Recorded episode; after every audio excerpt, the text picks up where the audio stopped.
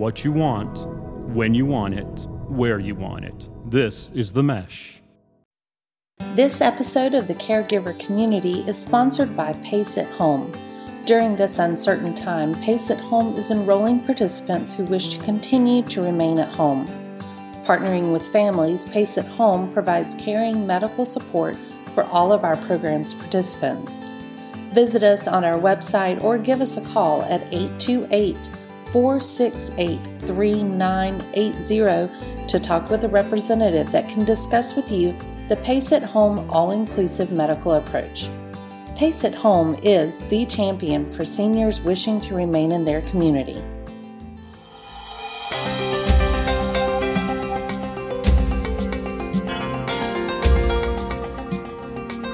Welcome to the Caregiver Community.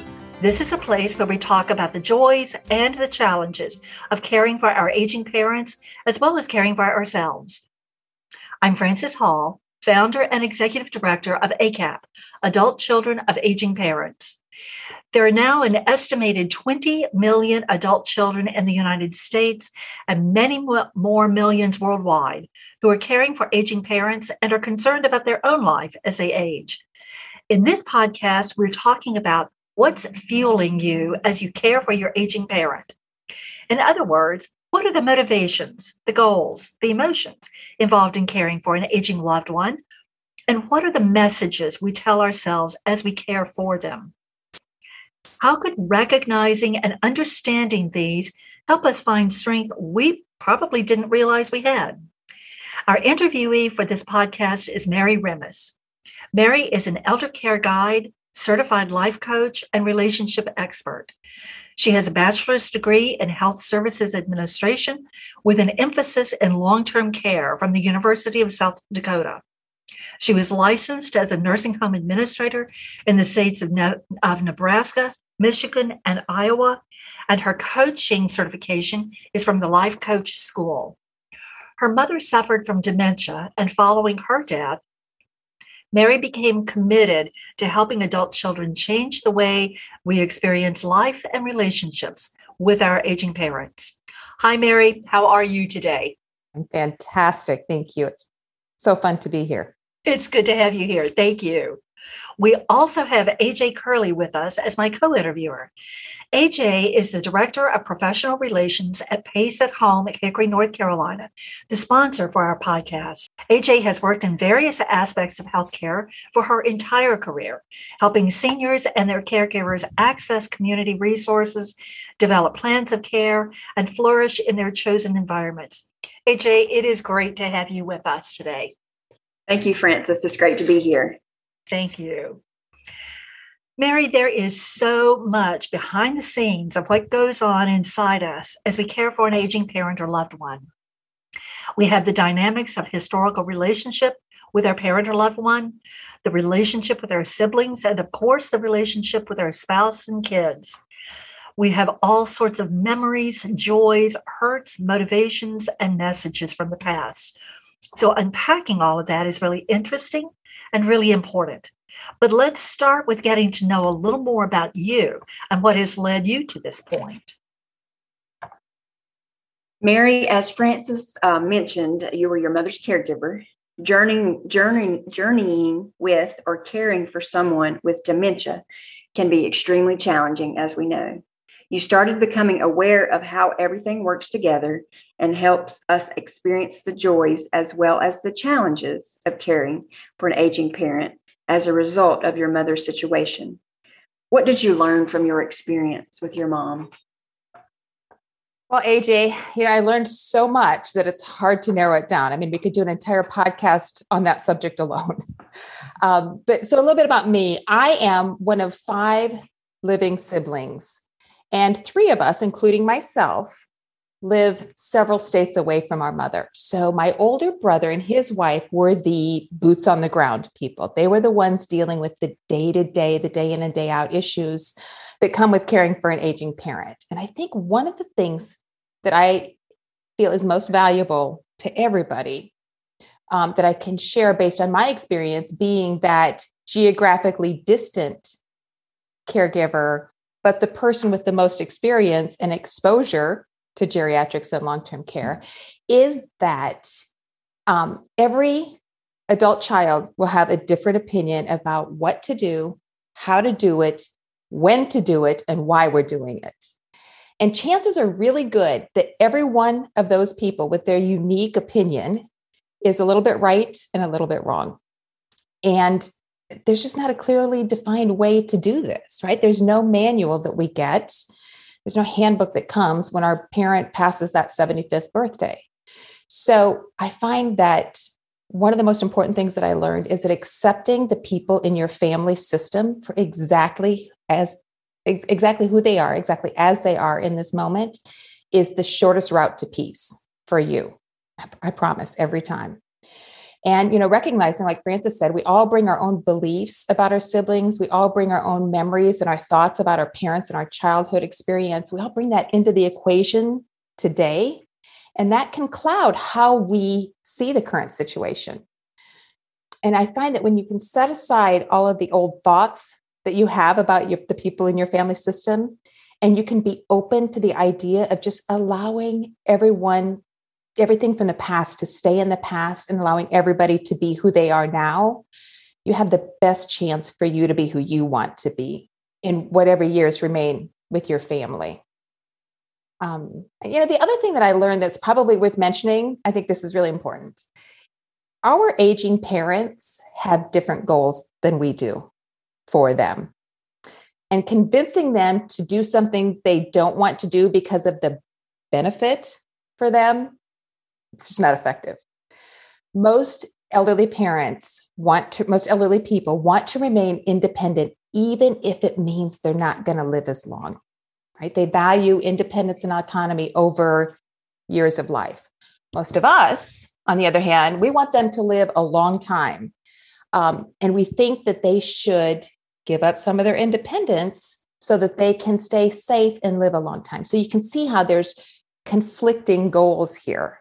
And it's a perennial struggle. And sometimes just recognizing that their goal is different than ours helps us to have compassion when we're communicating with them about some of the sensitive matters around the choices that they're making. So, those are two of the many things that I learned as an adult child of an aging parent.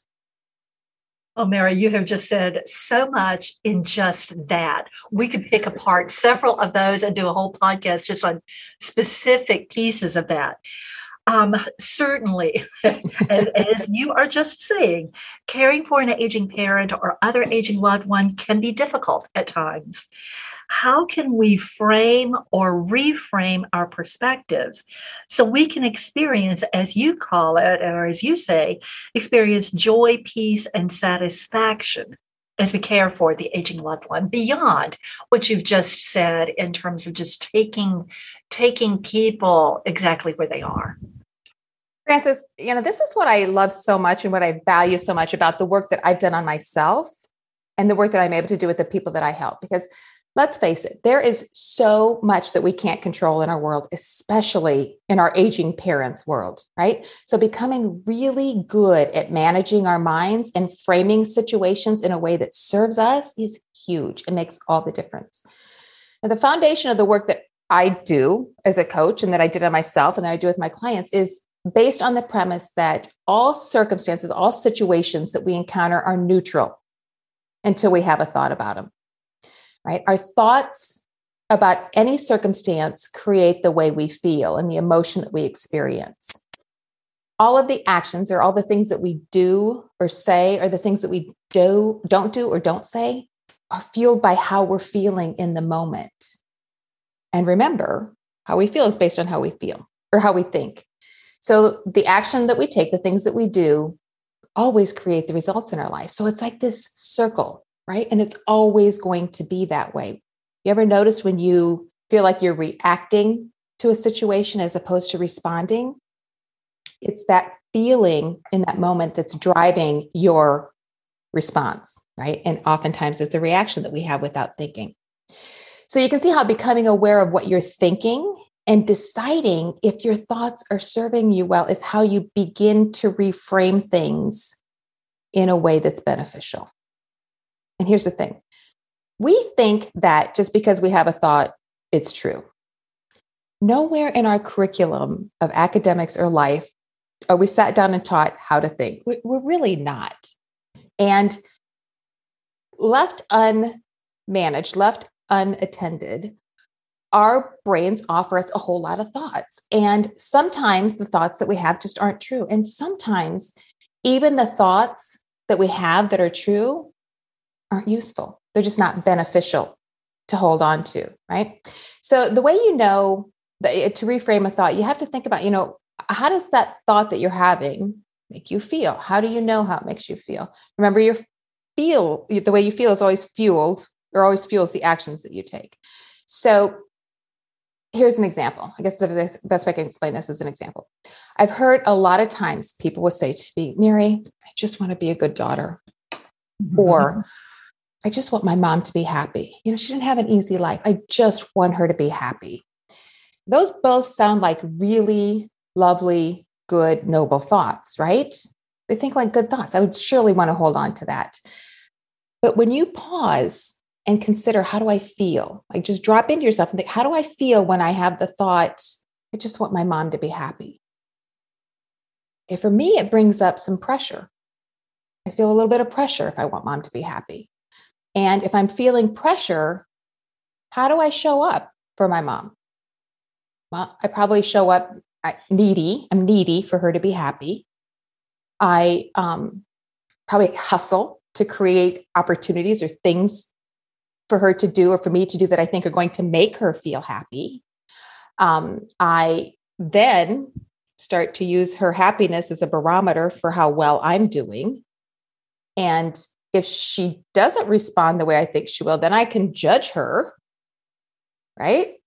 And then I, I, you know, I'm also the thing I'm not doing is I'm not allowing her to have that full human experience of sometimes we're happy and sometimes we're not. So this puts a lot of pressure on mom. Started out with pressure on me. I shift that pressure on mom to be happy, and it keeps me responsible for how she feels. All of this is coming from a thought that on the surface seemed like a really good thought, really noble thought to have.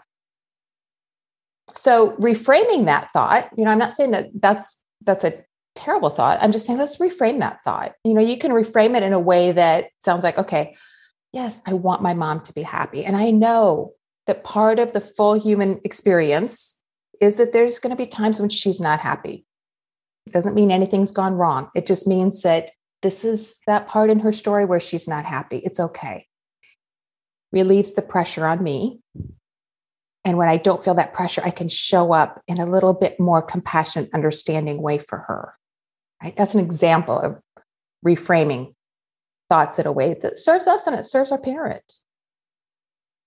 That is so important. And boy, you are you are singing my song. I can remember all of those years of, but I am supposed to take care of everything and make it all okay for mm-hmm. mom. You know, and you are absolutely correct. The pressure on me and and the pressure on her was awful. Mm-hmm. Just awful. Yeah, yeah, that's really important stuff. Yeah. It's hard to see that. You know, when you are in the midst of it, unless you're really practiced at dumping your thoughts out and looking at them and just like holding them and saying, you know, really, is this is this a good idea? And most of us aren't. You, there's no way for you to be able to do that. It, it's hard to do it until you learn how. Oh, absolutely. Absolutely. Yeah, Mary, I think you're right on point with everything you just said. Um, we've all experienced that on one level or another. So, um, so moving on to the next part of this, and you touched a little bit on this, but a lot of times caregivers are struggling with the decisions that have to be made, or for with whatever's going on with their loved one or for their loved one. What are some key issues that often hold people back from confidently making tough decisions and what can they do about those issues? That's a really good question because there's a lot of decisions that need to be made all along the path of caring for an elderly an aging parent. And i find for me and it, holds true for everybody else that I know that when when I'm coming from a good place in my mind, when I've got my thoughts cleaned up about things, I'm able to make decisions confidently because confidently because I know I am enough. I know I'm doing enough and I know that it's going to be okay. I'm going to be okay. But that's not where most people that's not where a lot of people are in the role as, a, as an adult child, right? It's certainly not in the beginning. And often they're making decisions fueled by fear and when it's fueled by fear, you limit your ability to see all the options available to you, right? Another sneaky thing that holds us back, and what I find people um, really, one of the issues that really affects a lot of people is this idea that there's a right and a wrong decision or that we make good or bad decisions, right? How often have we had the thought, oh, that was a terrible decision?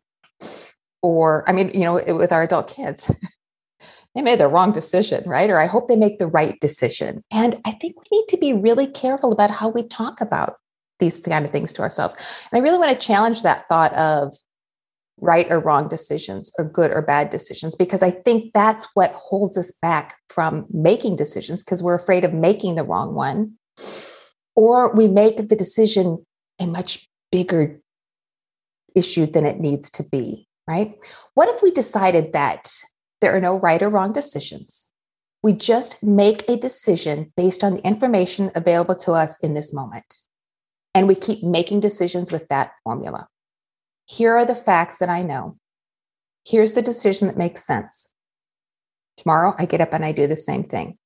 And just really bringing it down into the daily level of what do I need to decide today? and, and being able to know that I'm going to make a decision and I'm not going to judge that decision harshly if it doesn't, things don't turn out the way I expected them to do, or the way I expected them to turn out, right? We don't judge the decision that we made last month based on what we know today. That is unreasonable. And yet it's something that we tend to do. The other thing that we do with decisions is when we make a decision and it doesn't turn out the way we expected it to, we assume that the other decision would have been better. But that's also not true, right? It might have been worse. We don't know. But our brain wants us to think that it would have been better if we had decided something else.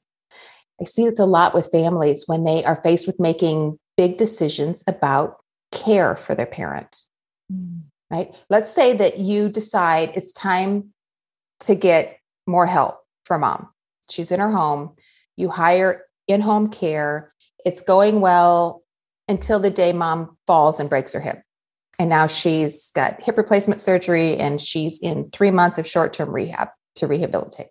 It's really tempting, and our, your brain is going to offer you that it would have been better to hire that other company, had better employees, should have made a different decision or should have brought her into your own home and hired people here. Then you could have looked after them, right? Or maybe it was time, maybe we should have put her in assisted living to begin with. All of those thoughts your brain is going to offer them because it's judging the decision that you made. And it's just, there's absolutely no upside to doing that, right?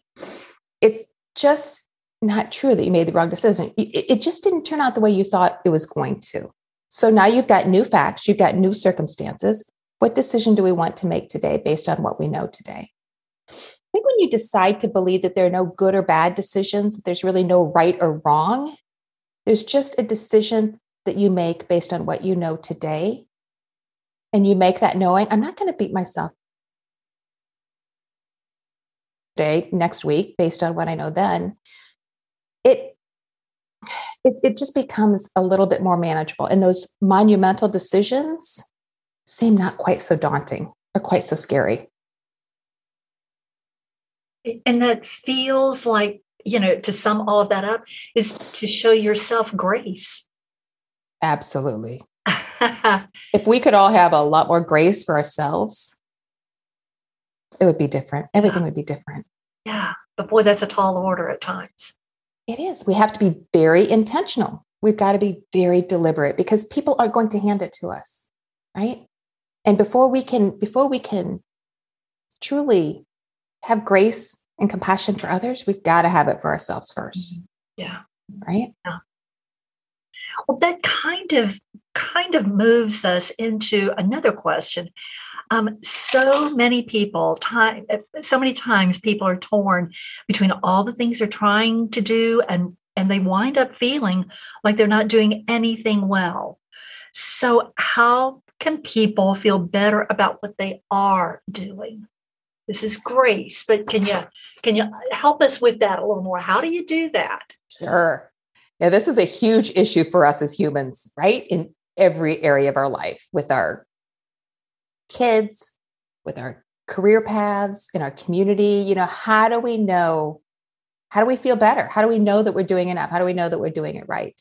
And it's especially true in the role of our our the role we take on as, a, as a, an adult child of an aging parent. And you know, the short answer is you decide. You decide to feel better. You decide that you're doing enough. You decide that you're doing it right. We're conditioned to look outside of ourselves for indicators that we're doing enough and that we're doing it right. And, you know, like we said before, sometimes we use our parents' happiness as a barometer for how well we're doing. Sometimes, oftentimes, we're conditioned to think, to care more about what other people think of what we're doing and what other people think of us than what we think of us. And that's very dangerous. So we've got to get out of that. How, I mean, who decides what enough looks like? Who decides exactly what right is? You know, it, does it change from day to day? Is it different for me than it is for my sister?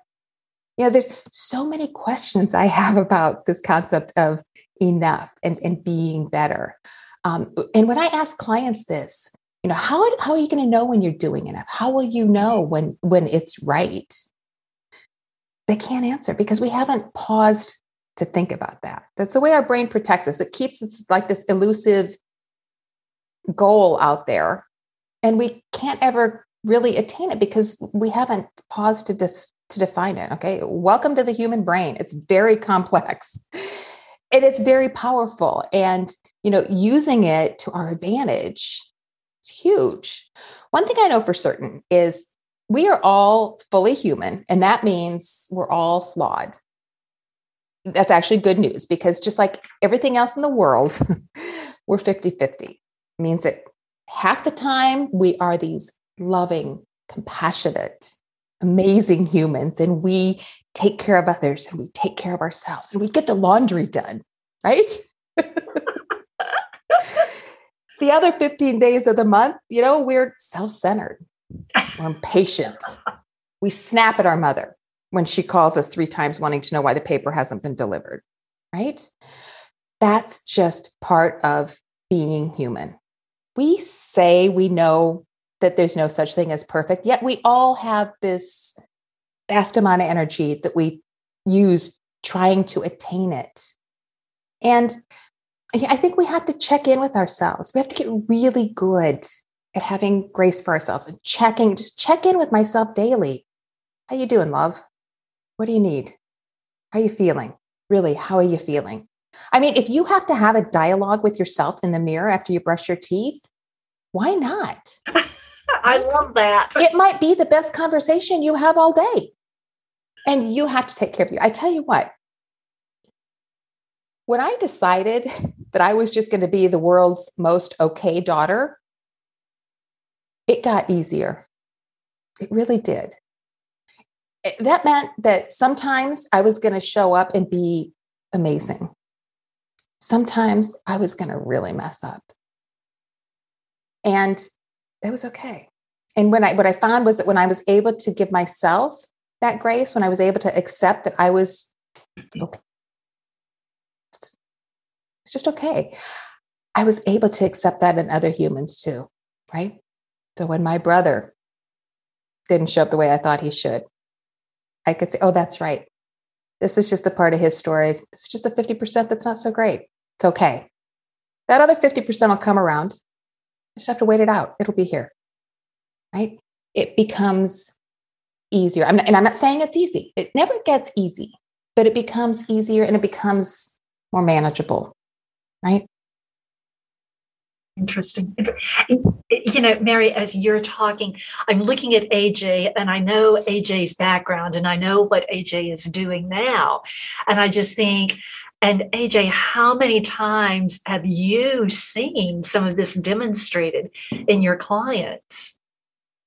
Oh, yeah, all the time. What Mary has been talking about, I mean, I even see it myself as my parents are aging and in the families that I've dealt with over the years. So, yeah, like I said before, you're definitely on point with what you're saying. And the grace part is probably the most difficult part.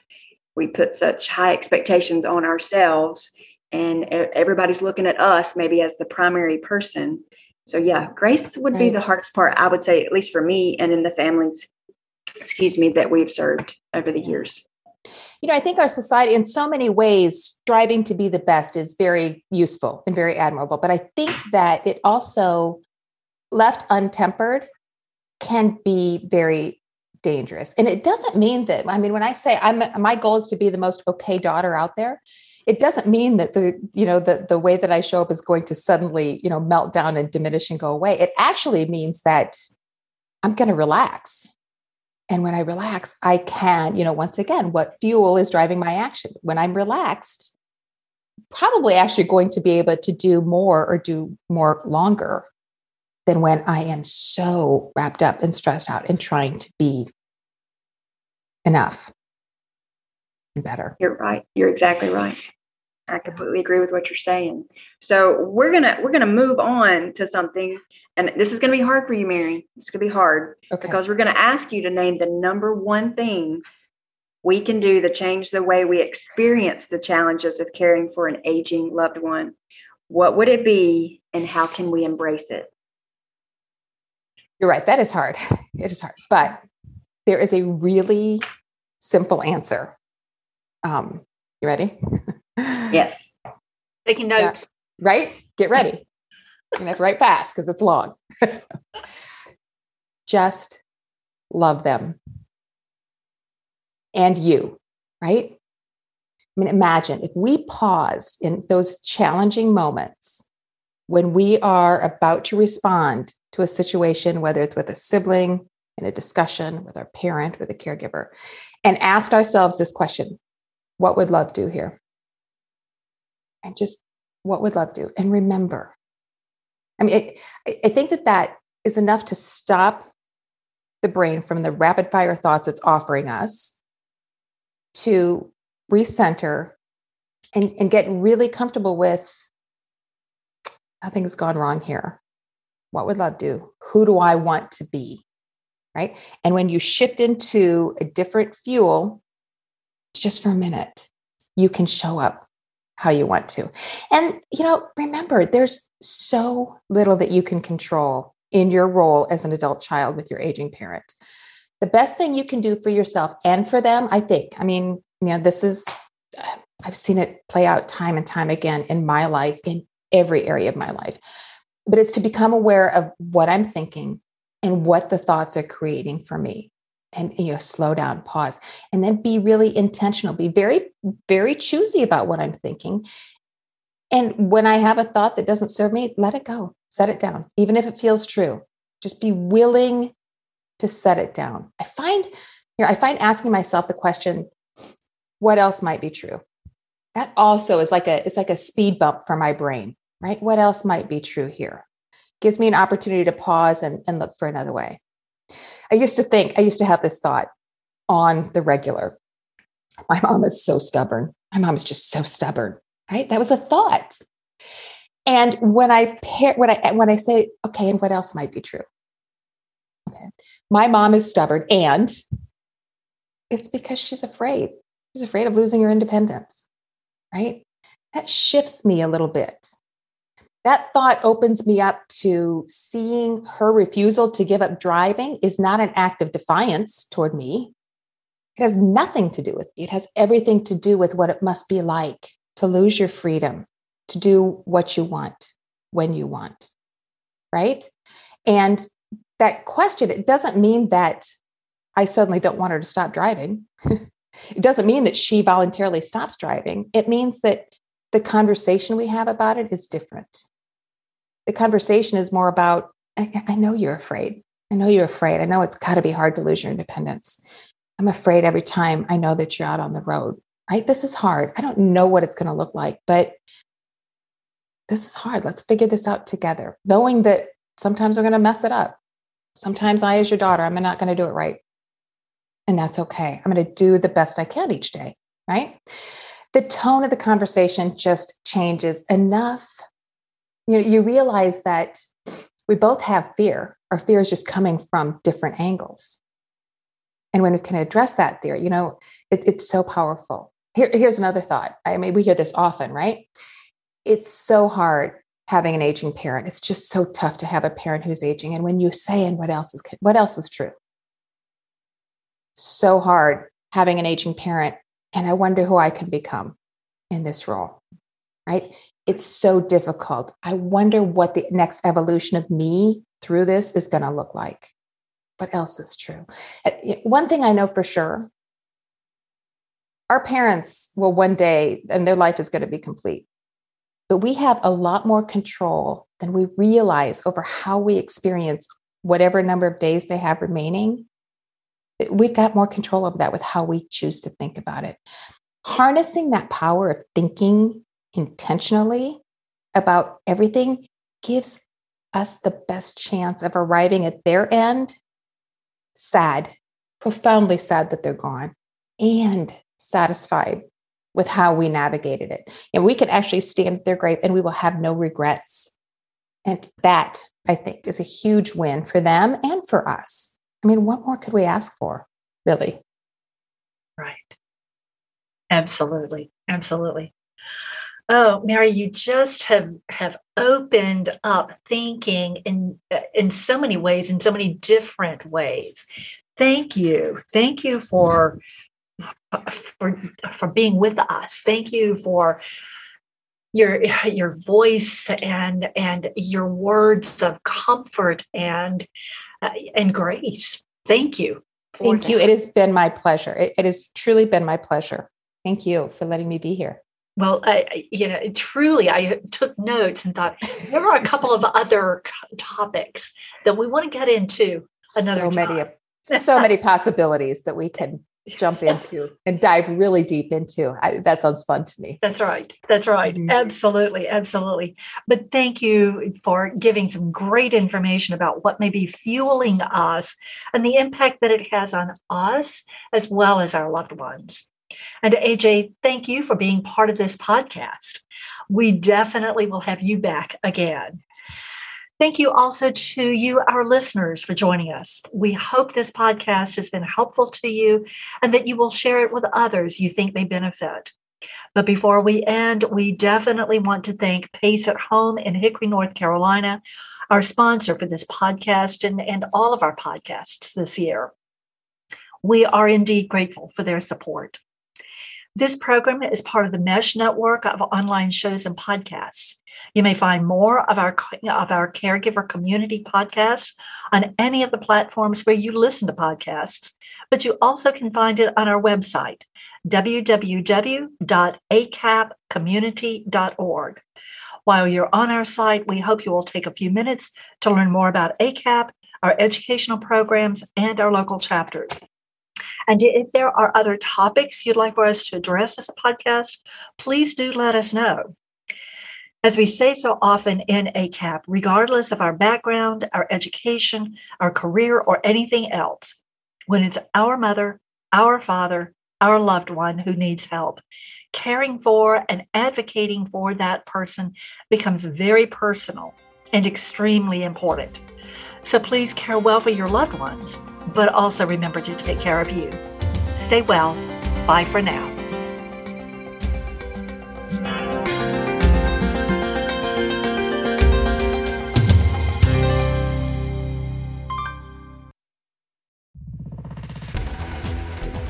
You've been listening to The Mesh, an online media network of shows and programs ranging from business to arts, sports to entertainment, music to community. All programs are available on the website as well as through iTunes and YouTube. Check us out online at themesh.tv. Discover other network shows and give us feedback on what you just heard.